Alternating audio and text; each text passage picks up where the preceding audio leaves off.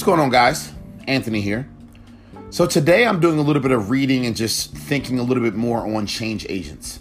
Um, it's something that I think is very crucial, very important, and a lot of you guys already know this.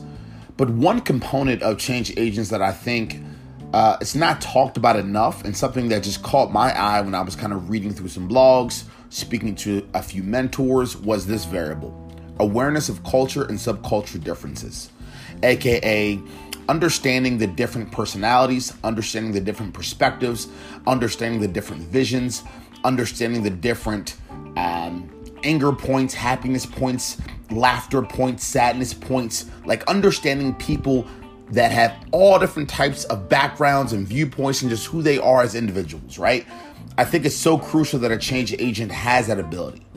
And so, as I was actually talking to a mentor today, he was explaining to me that in most cases, you know, organizations pick the most senior person from a technical standpoint, right?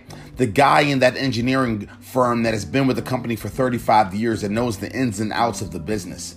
Or that girl that's been in the creative department of the social media agency over the last seven years that just knows the ins and outs of the business. The person that's been a previous influencer marketer that is now running the influencer marketing division that just again knows the ins and outs of the business. That doesn't always mean they're going to be a great change agent for this very reason. Their lack of awareness of culture and subculture differences, their lack of awareness of personalities, their lack of awareness of who these people are at a core level. And to be straight up with you guys and be very blunt, their lack of desire to want to know their lack of desire to want to get to know these people at a deeper level, their lack of desire to want to know a little bit more about their Muslim background, their lack of desire to want to know a little bit more about what type of movies these people enjoy at a very simple level, what type of comedies these people enjoy, what type of horror movies these people enjoy, what type of music these people enjoy, their lack of understanding how they got into the, the company, why they're with the company, where they want to go inside of that company, their lack of desire of context is an issue. And so, as the mentor was explaining this to me, and again, as I was reading through some blogs, it just was so um, so obvious to me that I felt number one, I had to put some content out here just to remind more people. Number two, like I always say, I'm always making this content for myself so I can recall this 5, 10, 15 years later so that I can just always uh, reestablish myself in the core and the roots of what a good leader is at the very simple level from where I'm sitting, from where my mentor sits, and from where a lot of people sit when it comes to change agents, you have to be aware of someone's culture. You have to be aware of someone's personality. You have to give a shit about those variables. You have to want and have a have a need and a desire to care about where these people come from, where they're where they're looking to go, who their family is, where, where they come from. Um, again what their core perspectives within the company is like these these aspects are so crucial and so real.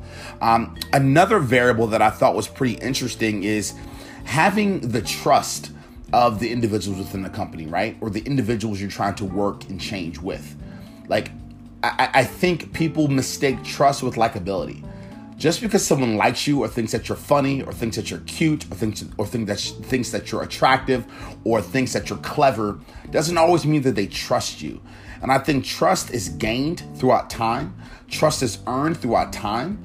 Trust is developed throughout time. And I don't think it's something that a lot of leaders should automatically expect. Um, so I, those are two big points just as I'm thinking about it that are just so obvious to me that I'm always trying to make sure that I'm installing and, and developing with my team and the leaders that I'm trying to work with or change the perspectives of. Number one, again, just having pure awareness of the culture and subculture differences, like genuinely caring about why they are different, what makes them, um, what makes them special, and then again, from a trust perspective, just because I make someone laugh or smile or feel warm inside does not always mean that they trust me. It's the building block, it's the starting point, but it doesn't necessarily mean that they will trust me at a high level. The way that I can gain and earn that trust is by asking them what they care about, what they want, what they appreciate, and delivering on that information. caring about the individualized context and not always trying to find ways to do things the way that I want them to be done or the or assuming rather the way that I think things should be done. And so for me again this was just so obvious. Um, I'm really appreciative that I have certain mentors in this world that are helping me understand how obvious and important these things are. I'm very uh, appreciative that there's a bunch of content out here in this world.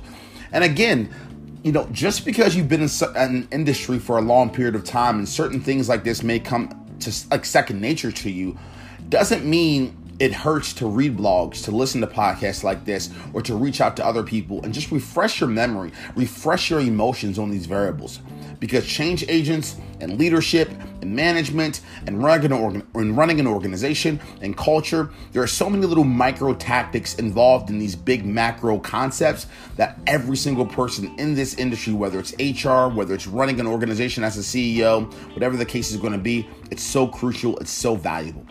Thanks a lot. Bye.